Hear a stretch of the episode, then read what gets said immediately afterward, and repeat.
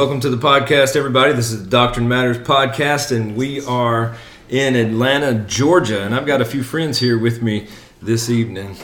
We've got one that's saying he's not with us, but he's with us. So we are at the G3 conference in Atlanta, Georgia. And uh, if I'm not mistaken, G3 stands for grace, glory, and Gospel. Gospel. Thank you, Travis. So uh, I got some friends here with me, and we're going to talk about our time at G3 so far. We just finished up day two. We got a half a day left tomorrow before we head home. And uh, let me just introduce this rowdy crowd with me tonight. Uh, we've got J Bone here from McCormick Baptist Church in. You can say Truman. You can talk. Okay, it's in Truman. Uh, It's really nice. J Bone, also known as Jordan Long, a good friend of ours that's here with us enjoying the weekend. We've got Elder Jeremiah Nortier, elder at South Caraway Baptist Church, also the youth director. There with us. Do you want to say hello? Hello, everybody that is listening. And we have Travis Drum. And then we have Zach. Just skip past you, Travis. Hello, everybody. I'm Travis. Travis is also an elder at South Caraway Baptist Church, as Very- well as the music leader, or should I say worship leader? Uh, as of 30 seconds ago, I'm the facilitator of musical worship. Facilitator of Yes, musical worship. The okay. FMW. Uh, all right, and then we have Zach Davis. And if you don't know Zach Davis, he is um, not a church member anywhere right now. I'm almost saved though. He's almost saved. Yeah, we we were going to give him a gospel track tonight, saying almost is what it say, almost a Christian. Yeah. That kind of sums Zach up. Uh-huh. I'm just kidding. Zach is uh, in interim right now, uh, searching for uh, a church home. So he is seeking that church that's going to entertain him in worship through music and uh, any other type of entertainment that they can bring his way. Uh, actually, I'm just kidding. Uh, but we do have Zach Davis with us. But that is a, a, a topic that we're going to discuss tonight because the theme of the G3 conference is worship. So we're going to talk about our time and some things that we've heard uh, along the way so far. And uh, let me just kick it off, guys. One of the things that's really stuck out to me, and uh, I was kind of toeing the line on which where I should land on this particular topic, and the particular topic is the normative principle of worship or the regulative principle of worship. Now, for you guys and, and, and ladies that are listening, let me just quickly tell you what that is. The normative principle of worship would say, uh, as long as the Bible doesn't say not do it, we can do it when it comes to our worship gatherings. So, whatever we want to include, as long as the Bible doesn't strictly forbid it, we can do it. It's fair game. The regulative principle of worship would say, that we only incorporate into our worship gatherings what the Bible has prescribed. So, in other words, whatever God has already said, that's what we're going to do when it comes to our worship gatherings, whether that be from call to worships, uh, certain prayers that we pray, benedictions, songs we sing.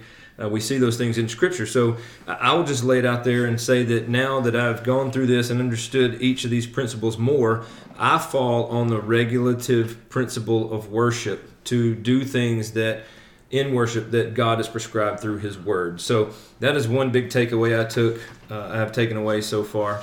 Uh, so what would some of the things that stood out to you guys uh, so far uh, during this conference about worship? What are some things that you're taking away? And uh, we can jump in all at once, or we can go around the room in a clockwise way if we want to. Or everybody's looking at Jordan, y'all. So J, Alright, J I'll go. Bone. J I'll Bone. J Bone. Well, one thing that stuck out to me was uh, when Steve Lawson, the sermon he preached tonight, talking about how worship is to be God centered, and uh, in modern Christianity we've pretty well made it a lot of it man centered. And uh, he preached out of uh, Romans 11, 33 through 36. And he was talking about how all things are created for him, through him, and to him. But uh, if you look at that passage, though, it's speaking of worship, and uh, it's all centered on God. And that just uh, that's one thing that stuck out to me tonight.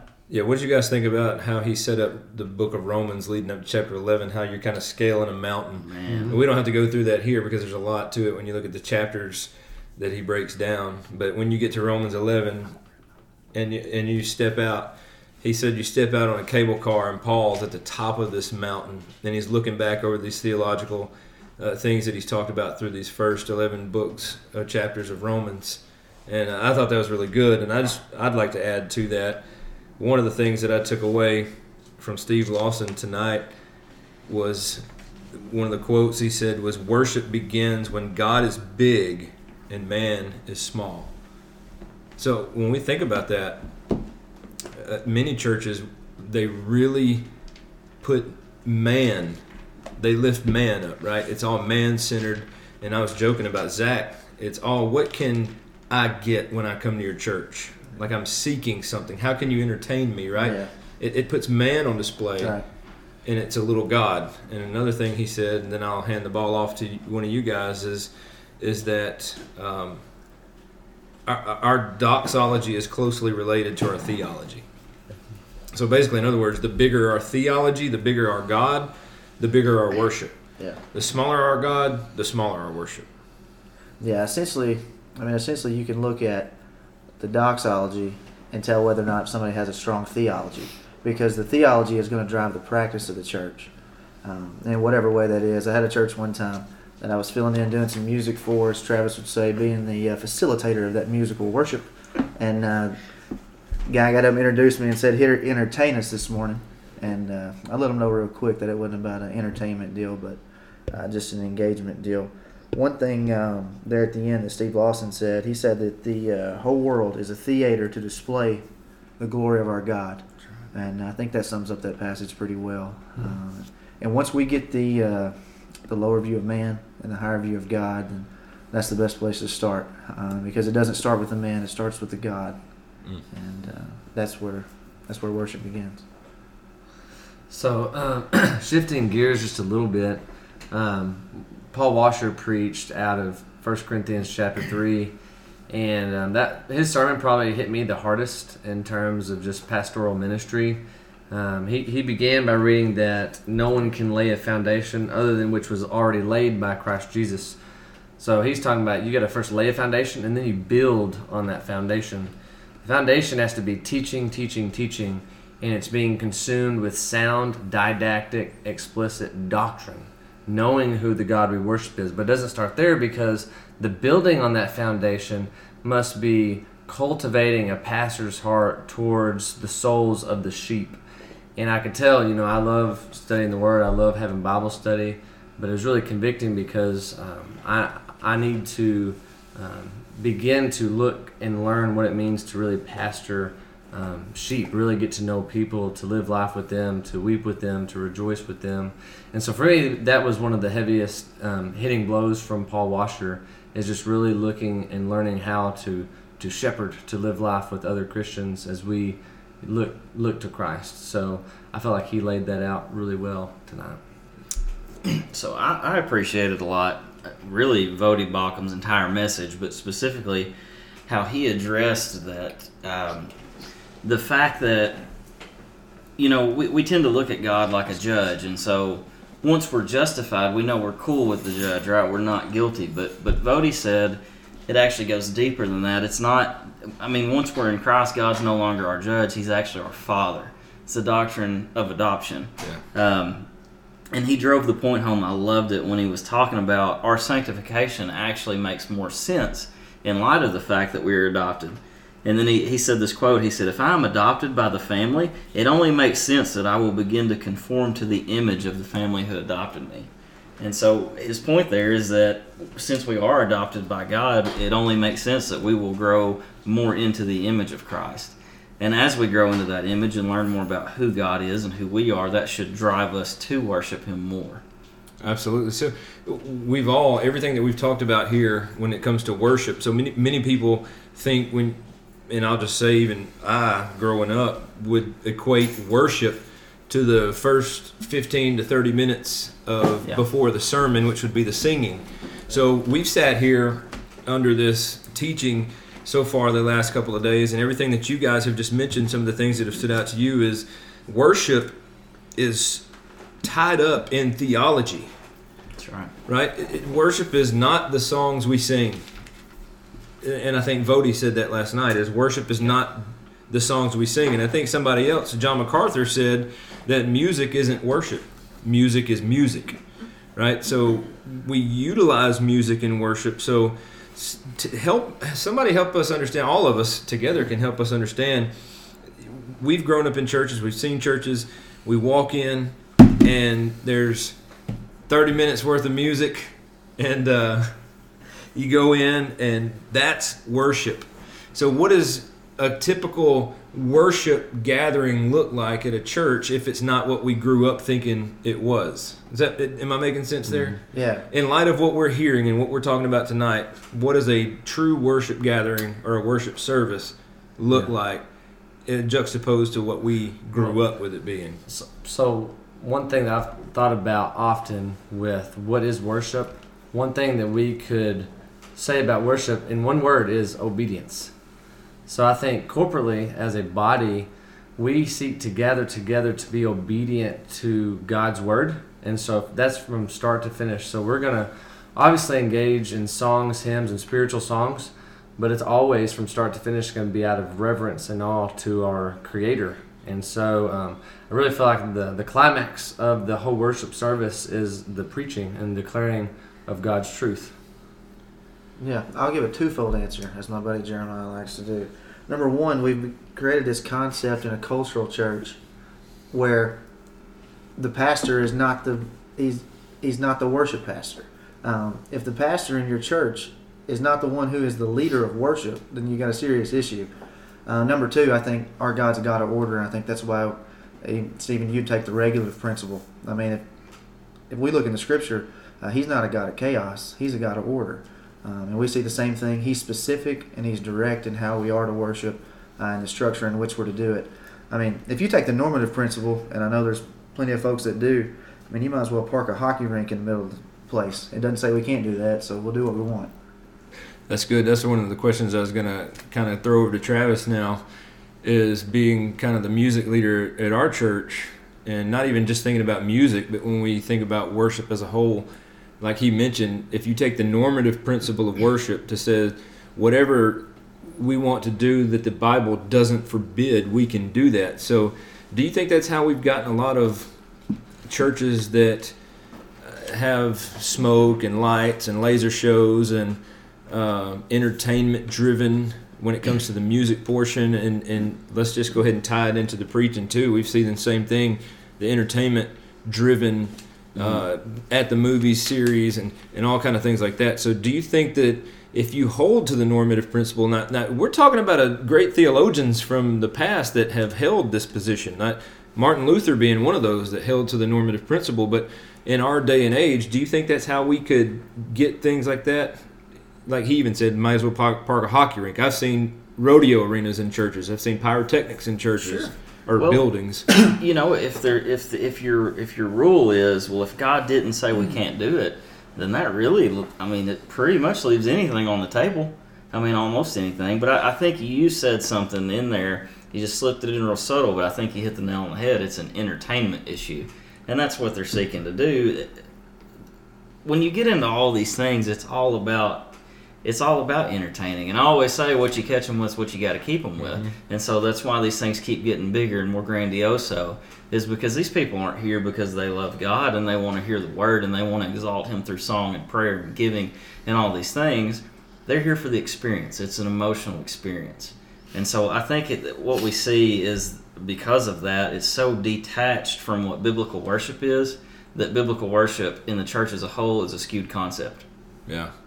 So I heard this too, and I know you guys did. Is the pastor is the worship leader. So in our context at South Caraway Baptist Church, the elders would be the worship leaders together, right? So what that looks like is we are held accountable for what our worship services look like. And one of the things that Paul Washer said tonight, and I, it just struck me. Uh, I want to say uh, a couple things that he said. He said, What steward is so stupid to do anything in worship that hasn't been prescribed by God? You guys remember hearing that? Mm-hmm. I mean, to, on the surface, if somebody's listening and says, Wow, what steward is would be so stupid to do anything in worship. That may sound a little harsh, right? But when you get down to this, what steward would be so stupid? So, as us as elders, if we're sitting around and saying, well, let's just put a rodeo arena in the middle of our sanctuary and uh, maybe let's bring in all the people that they'll come and watch a rodeo, or let's uh, put a, a, a, a make a, a big pyrotechnic show and laser show and smoke and mirrors and lights. Well, that's going to reflect on the elders of the church and those those churches that have a single pastor model, which I think is unbiblical. Every church need to have a plurality of elders. That's another episode for another time. But the elders, in our case, we're going to be held accountable for these worship gatherings that we have and what they look like. So that is one more reason that we should step over into that regulative principle to see what God has prescribed in His Word, not what we think we can get away with. Because the normative principle to me says, how, how close can we get to the line before it becomes wrong or sinful? Uh, one of the other things that Paul Washer mentioned is, uh, and I'm going to paraphrase this, but he says, if the elders lift up, or the pastor lift up the skirt of the church to bring in carnal men and keep carnal men, then it's going to be better on the day of judgment for the atheist than for those elders or pastor. Man, that's strong. What do you guys think about that? Want to jump in? Yeah, so um, when he said that, I immediately thought, to whom much is given, much is required, or whoever's faithful with a little um, must also be faithful with much. And we've been given God's prescribed word. That's why, to me, you're safe when you go on what the Bible has told us exactly what to do. And so, Phil Johnson, he preached a really good sermon, and he basically appealed to Psalm 134 which kind of gives an outline of what the whole liturgy, the whole order of worship should look like. The psalm is only three verses, um, which says, Come, bless the Lord, all you servants of the Lord who stand by night in the house of the Lord. Lift up your hands to the holy place and bless the Lord. May the Lord bless you from Zion, he who made the heavens and the earth. And so, in that, you have a call to worship, you have uh, a doxology, and you have a benediction, right? And so we get this from the Word. Um, you read the last Psalm, Psalm 150, and you just see all these instruments just praising God with, with all of what you have. And you have in the New Testament, you have prescribed means of worshiping God not only in song, but also in declaring His truth. And so to me, you're safe when you stick to the Word of God. I would add too, um, kind of spin off of that, that I think a lot of what you're talking about, and you just said you said it to attract carnal men and women. Where did we ever get the idea that our worship gatherings are for the outside world? That's a great that's a great statement because I heard that more than once so Mhm. far is and I'm again this is another thing that I'm thinking through and you guys can help me think through as well. We hear a lot about going to reach the lost to bring them in. And I have no problem with unsaved men and women coming into our worship gathering Right. and I love that. But should we spend our time and energy trying to bring them in our church doors? Jordan, you you shaking your head no. I'd say no. Nowhere in the scripture did were we were we commissioned to go and invite them into the worship service. We were commissioned to go and tell. We need to be proclaiming the gospel Monday through Friday. They'll be there Sunday, and it'll be with the right reason. It'll be because they've accepted Christ. But this idea of making the church look appe- appe- appeasing, making the bride of Christ look appeasing to the world, to draw in lost men, you're doing damage to the body of Christ. You're filling it full of unregenerate souls, and then they get you're you're they get they just come into the service. They get comfortable. They're not hearing the true gospel. They're they're uh, just tares in the wheat, and uh, that's that's not what we were commissioned to do. It's our idea in modern Christianity to man, we just got to get them to church so they can hear what the pastor has to say, so that uh, they might hear the message. Well, the pastor doesn't preach the gospel message every single Sunday because the pastor is there to shepherd the flock. He may be discussing other things, you know, other than salvation, but that require sanctification or uh, church discipline or whatever it may be within the body. But that's the way we've come, and I've heard a lot of people say that. That man, we just got to get them into church so that they can hear. But Christ told us. He said, "Go out into the world and tell." He said, "Start in uh, Jerusalem, then go out into Judea, and then into the uttermost parts of the world, proclaiming the gospel." If we would be doing our job as Christians individually and quit putting it all on the pastor, but if each individual Christian would go through his day to day and share the gospel as he's going throughout his daily life, people would come to know Christ and they would be there with us on Sunday to worship God, and it would be because they had been saved. Mm-hmm. Well, um, a lot of what I would say about that is, is overlap and probably an echo of what Jordan just said. But once again, what has God said? What has He prescribed to His church? And in Ephesians chapter 4, it's talking about the body of Christ, the unity of Christ. It says that He gave to the church the apostles, the prophets, the evangelists, and the shepherds, and the teachers to equip the saints for the work of ministry, for the building up of the body of Christ. That's really simple the gathering of the saints, the church service is geared towards the saints. Right. I believe it was in MacArthur's sermon. He says if we're having services that are attractive to the world, then we're doing something wrong. Yeah. Right. Our mu- they should come and listen to our music and think, man, this is almost boring. I mean, it's it's something that the unregenerate man is not going to find appealing in any way. But for those of us who have been saved and are being sanctified, when we start singing about how great our King is I mean, this totally renews our heart.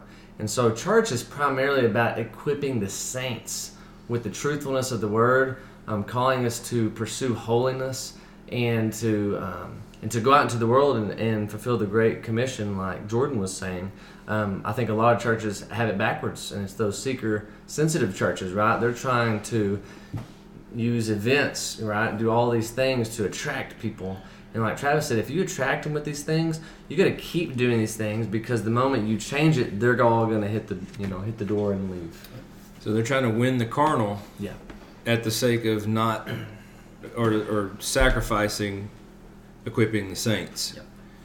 And what that's going to do is, I mean, you can see churches and the churches at Revelation that Jesus writes letters to, is you find very few in some of those churches, very few, few true believers. Mm-hmm and you're going to find that in a lot of modern day churches is that you have all the entertainment, all the things for the kids, all the programs, yet you're going to have a lot of unregenerate people in your congregation because you're going to uh, reach the goats instead of pouring into the sheep that are already in your congregation. As, as you would say, they're, they're, a mile wide and an inch deep, Stephen. would I say that? I think so. Zach, you awake? Yeah, I'm good. I think at the same time you do that with the seeker movement, you starve the sheep. Yeah, yeah. Oh, I mean, yeah. you- I mean, you absolutely. And you're starve catering to the goats in the process. And you can't make it, goats act your- like sheep, Yeah. as we heard. yeah, Yeah. that's good. You're casting your pearls. Before the swine. ultimately. Well, that sounds really offensive. the gospel's offensive. I'd say The the, God- word of God is. the word of God is offensive. So, does that make us, you know, some people think, well, I, I don't like that.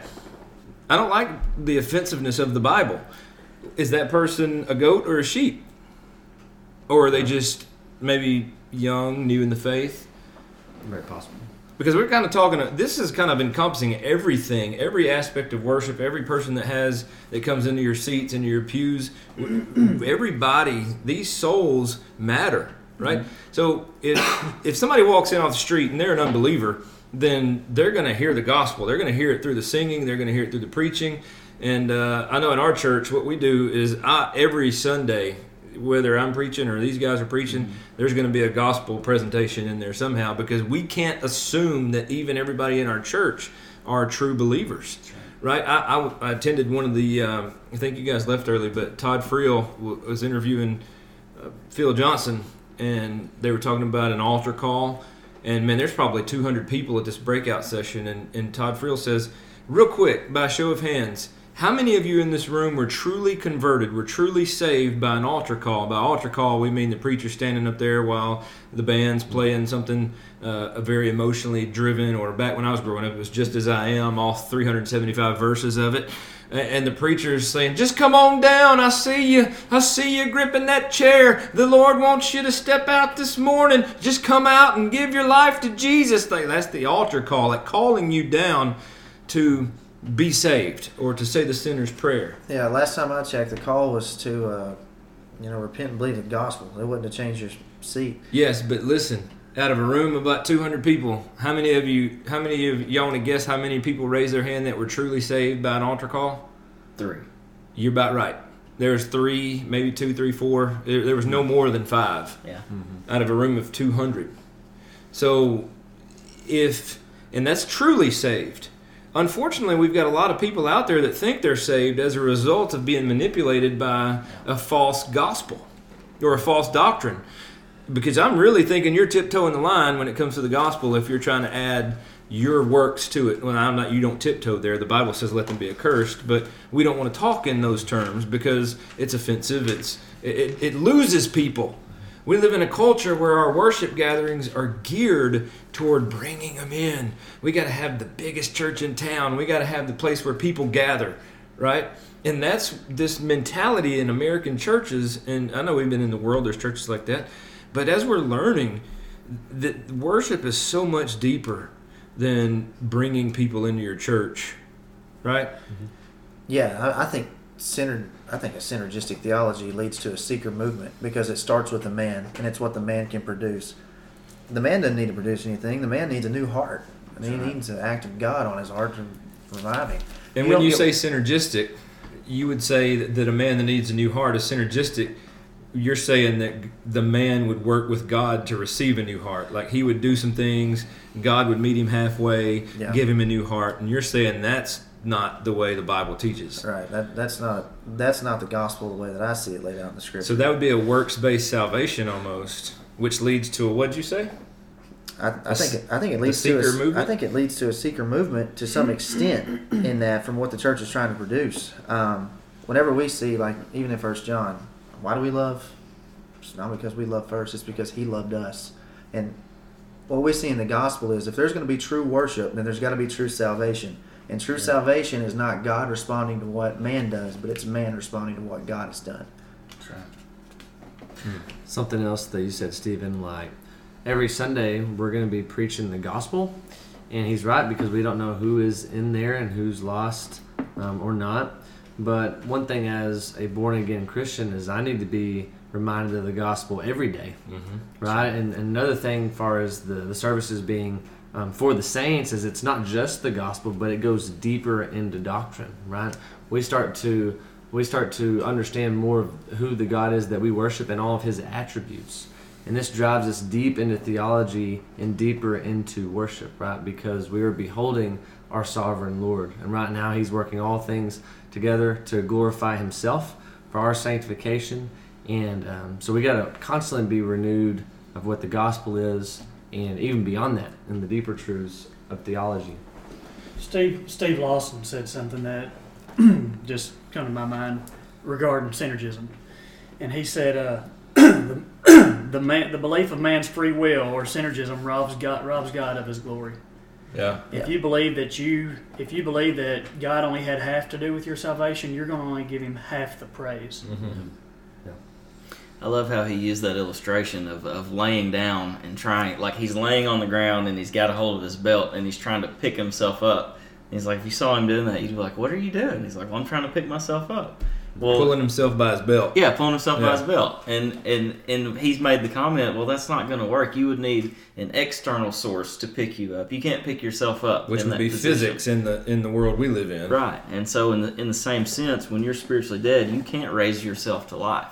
Yeah. You need an external source, and external source is God. Yeah. Through the power of the gospel, He raises us to life, and then we follow Him and worship Him. Right. So we've talked a lot about worship already, and we probably should have did this on the front end. But what is worship? So if we're getting a, a robust view of who God is, if we are digging deep in His Word, and we are uh, just being saturated by the Word of God. I've heard it said, "Get the Word of God in you," right? So we're studying the depths of who God is in theology. How, what then is worship? Is it raising our hands during a song? Is it saying amen to a, a point that a preacher makes? Is it so when we're gathering for worship? What is worship? When we when we worship, we're ascribing worth to something or someone. Uh, when we sin, we ascribe the worth to whatever the sin is in, and ultimately to ourselves. When we gather as the body and truly worship, um, then we're ascribing the worth to the one, the only one who's worthy. So, like we we've already been talking about, Steve Lawson's sermon um, was geared towards the Book of Romans, leading up to you know the the, the mountaintop, right? Romans eleven thirty six. Um, um, all all things ultimately are, are, are for God, through God, and ultimately for His glory. And then the Book of Romans talks about application. You've learned all this theology. Now what? And I believe the opening two verses of Romans chapter 12 define for us, at least in function, what, what worship looks like. He says, I appeal to you, therefore, brothers, by the mercies of God, to present your bodies as a living sacrifice, holy and acceptable to God, which is your spiritual worship. Do not be conformed to this world, but be transformed by the renewal of your mind, that by testing you may discern what is the will of God, what is good and acceptable and perfect. So our whole bodies are a living sacrifice. That's why I think worship can be reduced down to one word, and it's obedience. It's a whole life down the path of obedience to God.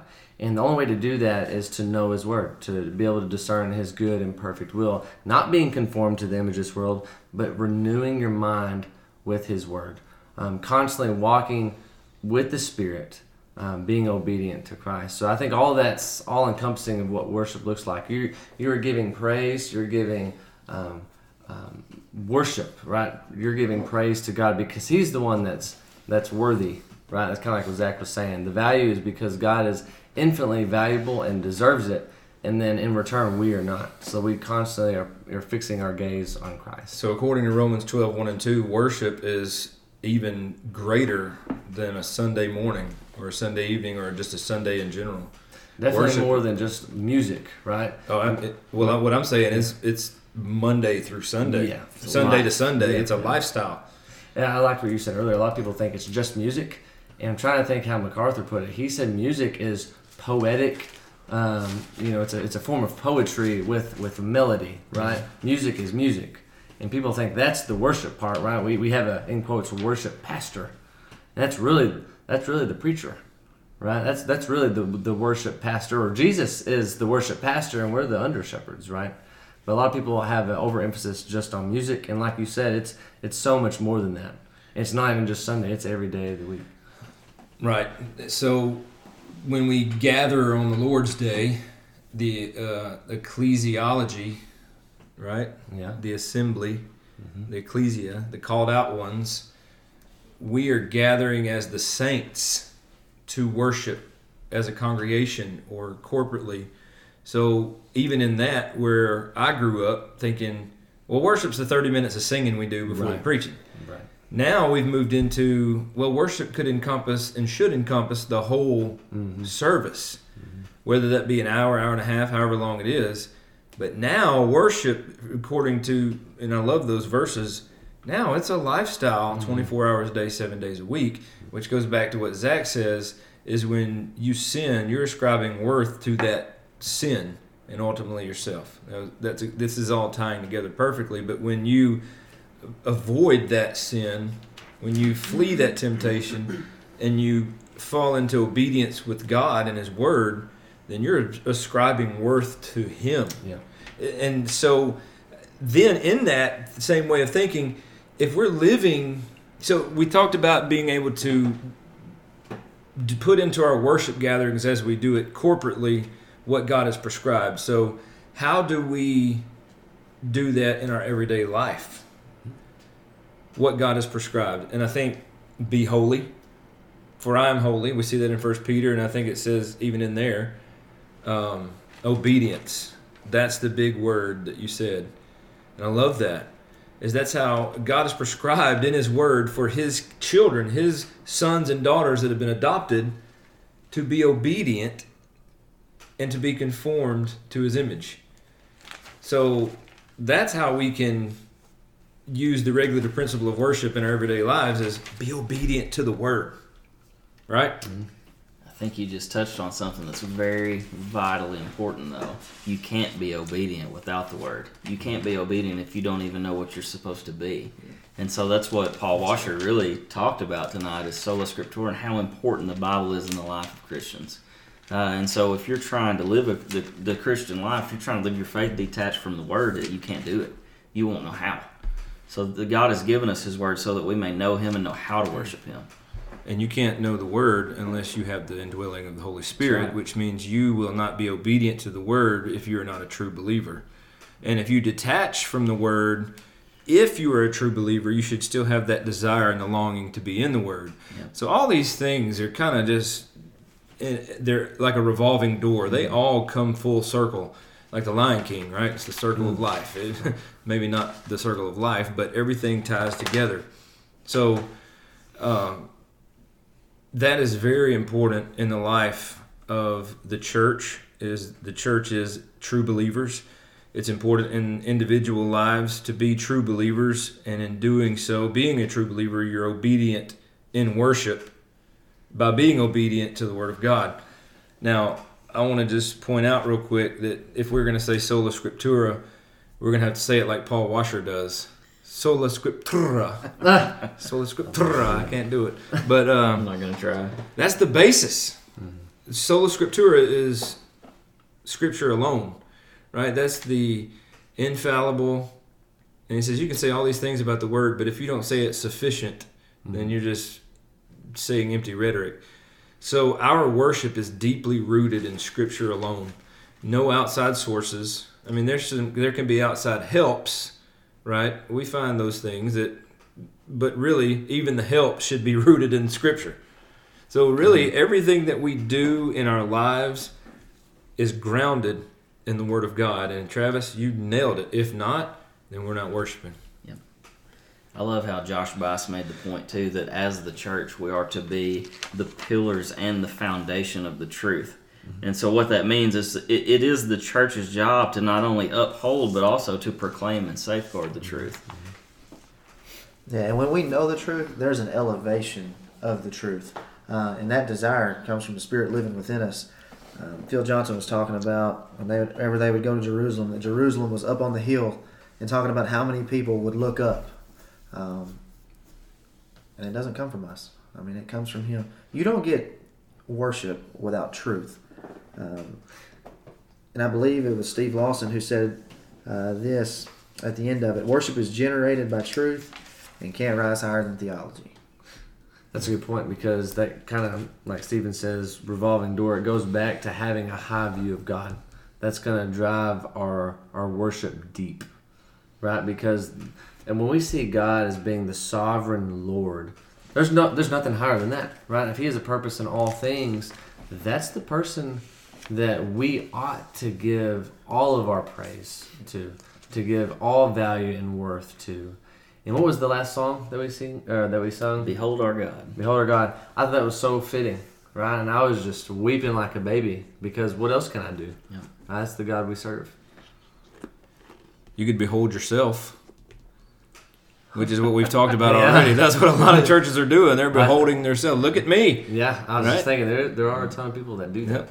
So you mentioned Zach elevating in worship. So are you saying that's uh, elevation worship? Joke, y'all. No, Just bro. kidding. I said the Joke. oh man. So uh, as we're winding down here, we can say, unless you, you want to say something. Um, he's. I thought he was trying to get my attention, playing with the mouse over Oh, here. Moving it out of my way. Did you get it out of your way? Yeah. Let me put it right here. Does that work? Uh, yeah, right there. Oh man, we still got another half a day tomorrow, so uh, I'm looking forward to that. Costi Hinn, Tom Ascol, um, man, Steve Steve Lawson Lawson. Steve again. Lawson again, Times two. and uh, Man, I'm not going to get into it on here because I don't need to right now, but really encouraging things tonight that we were able to be a part of after concerning the Southern Baptist Convention. Um, looking looking forward to see what God is going to do in our convention, uh, what we can do to potentially uh, help, uh, and just ultimately uh, hope God and, and, pray that God works this out. But I, I, just wanted to throw that in there. It's just been a great couple of days so far. We've been able to uh, just hear some incredible preaching, hear some incredible singing. Mm-hmm. We haven't even talked about that. Man, listen, that is nothing spectacular on that stage when it comes to the singing portion, but it is so rich. Yeah, there's a sim- there's a simplicity. Um, it, it's not a show. I mean, if it's a show, then we've completely missed the point. But the simplicity in it, um, I don't know. I guess if your last name's Coughlin, you can play something, sing something, and engage God's people in something. So that ain't a bad little line they got going. You know, you talking about it's not a show that made me remember what Josh Buice said earlier about how uh, God has not called us to ecclesiastical spectatorship, but to church membership, and we should come not as spectators, but as participators in worship. So we don't come to be entertained. We come to get before the face, before the throne of God, and worship Him for who He is. Yeah. Yeah. Good job, I know, Zach. I know people say, you know, church isn't about you. You're supposed to, you know, look at all the one another passages. You love one another, build each other up, and that's so true. But we definitely get filled up with the Word of God and to direct our gaze back on God and give Him worship. So I mean, there is a inherent blessing, a means of grace that God has given to His people to gather together on the Lord's day. Well, what do you guys think about this? I've heard this said before, and it kind of um, talking about a vehicle. So you fill your vehicle up on a Sunday for the week, right? And then all throughout the week, you're going, you're doing, and mm. uh, and by Sunday, you're on empty, yep. and you got to fill that thing back up again.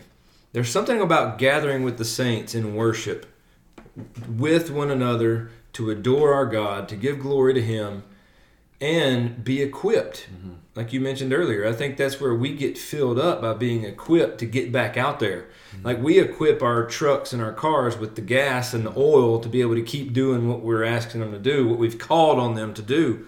Just like God has called on His people to go out into the world, like you said, jo- Jordan, is preach the gospel, make disciples. And then, man, we're out there in this rough and tumble world and we get beat down, we get crushed, and we come in sometimes hanging by a thread if we're honest. But when we gather with the saints and we don't neglect that, there is something that is so healthy in that that when you walk through the doors and you see your church family, you begin to feel rejuvenated already. You begin to feel much better, like I'm with my family. And then when you open up the worship gathering with the scripture, and then you just pray to God and you're there and you're singing together, man, you're being equipped through the word, whether it's singing, praying, preaching, and then being obedient. But man, God is filling us back up to be able to go and do what He's calling on us to do. Yeah. So, what do y'all think about that kind of analogy of filling up the truck or car with gas and then just running it out and having to be filled up again the next? I think it's really good. Um, and unfortunately, some people think all I got to do is show up to church on Sunday we understand that it's, it's daily, but there is something that God has given to His people, and it is gathering together on the Lord's Day. So to me, you know, I love how it's the beginning of the week because it really does let you go back into you know your daily life to be rejuvenated to go keep spending time in the Word, um, not to be just filled up once on Sunday and that's it. But that's almost like getting you ready for the week, only to be filled up at the beginning of the next week. Yeah, I'll speak to it as far as the musical aspect goes. That it's as far as the singing, is it to God? Yes, but is it for us? Yes. Is yes. it for those who hear us? Yes, yes. absolutely. Um, I think the secret churches have, have brought in the concept that look, here's these real good songs that we'll filter through the mainstream radio, and all the purpose of that, what they call worship or song, is is to lead to the bad theology that's going to come in the 15 minutes that the hipster stands up and preaches after that. Uh, and that's not the that's not what we see in the scripture. It's edifying to the saints whenever there's corporate worship, whether it's through music or the public reading of the word. Yeah, that's good. Those are good thoughts. Um, uh, do we have any final thoughts as we begin to wind down? My my final thought, going with the the filling up analogy, like Stephen said, um, we're commanded to be filled um, with the Spirit, not not to be drunk with wine, but be filled with the Spirit. And then the immediate result of that is addressing one another in psalms, hymns, and spiritual songs, singing, and making a melody to the Lord with your heart, giving thanks always and for everything to God the Father in the name of our Lord Jesus Christ, submitting to one another in reverence of Christ. So you see the byproduct of what it means to be filled with the Spirit. In a parallel passage, you get all the same results, all the results of singing to one another in psalms, hymns, spiritual songs, giving thanks to the Lord. But Paul uses a different word in Colossians 3:16. He says, "Let the word of Christ dwell in you richly." And then all the same results. So filling yourself up in the spirit, filling yourself up with the with the gathering of the saints is letting the word of Christ dwell in you richly. That's how we begin to worship our God. That's good. Final thoughts? I, I'll jump in. Uh, I just want to reference what Tim Challies said. Uh, really, at the, at the opening of his, his sermon, he said, "Familiarity breeds contempt," and he said, and what he's getting at is that worship is something that we can take for granted as, as Christians. And he said it is so important that we remember what a privilege it is to be able to and be invited to worship God. And I think we need to hold on to that. And, and ultimately, it's just such a blessing to be able to come to something like that, something like this, I'm sorry, and just hear all these, you know, great theologians and men of God just expound the word and pour into us. And, and it just makes me appreciative for them, appreciative for the word, mm-hmm. appreciative for people here, but most of all, appreciative that, that God has saved my wretched soul. Mm-hmm. And so I don't ever want to get over that. Yeah. Yeah, just in my final thoughts, I'd, I'd say all of us, and even everybody listening, we've all missed the mark in worship at some point, Absolutely. uh, no matter what it is. And John MacArthur said this. He said that Jesus died and paid the penalty for all of our corrupt worship, um, and he did, and, and that's so rich. And uh, I, I just want to encourage you that, man, if you're in that situation or you're in a leadership position in that situation, um, just get in the Word, man. Let the truth drive it. Amen. Jordan? Uh, one thing that's just on my mind now was uh, about when I can't remember which one of them it was that preached the sermon that said it, but uh, talking about the audience when we're up there when we are singing the songs or doing whatever it is we're doing, who is the audience? It's not to be done to the congregation; it's to be done to the Lord. He's the audience that we're doing this to before, and uh, think sometimes we end up making it about ourselves and and yeah. to uh, to really impress these others out here, you know, amongst us. But we should really just have our eyes fixed on Him and uh, make sure that what we're doing is all to Him. That's good. That's good, guys. I want to thank you for being here with me on this podcast. I, I, it was good. I hope we can do it again at some point before we leave. Maybe, maybe even on the ride home. Who knows? We'll have to see what the fit. Jordan has a cough, y'all. Can y'all? Yeah, sorry y'all that. pray for y'all pray for Jordan. Yeah, I've been having. He looks sleepy and he's done developed a cough. We hope he's not getting sick on us. So I'll be all uh, we'll let you sleep in in the morning. How about that? I'll be fine. oh, well, that's going to do it for us here on the Doctor Matters podcast tonight. I want to thank Zach Davis and Travis Drum, Jeremiah Nortier, you know, J Bone, Pawpaw. Uh, what, what else have we called you this weekend? Uh, stupid. No? that's not true. Just about anything Uh, and everything. Maybe it is a little true. It's all ain't good. He Yeah. said, "Call me what you want, just don't call me late for dinner." don't That's don't right. late for dinner. That's Or an right. Arminian. Or an Arminian. Jordan Long, thank you too for being here. Yes. Uh, I've enjoyed this weekend with you guys. I'm looking forward to tomorrow. Hate it's coming to an end, uh, but ready to get back home and see the family and be able to take some of this knowledge back into the churches that we serve at. Uh, so, thank you guys for listening to this episode of Dr. Matters Podcast. I hope it's been edifying and encouraging to you. If you have any uh, comments, concerns, uh, questions, feel free to drop them in the comments on the Facebook post. You can email the podcast at drmatterspodcast at gmail.com.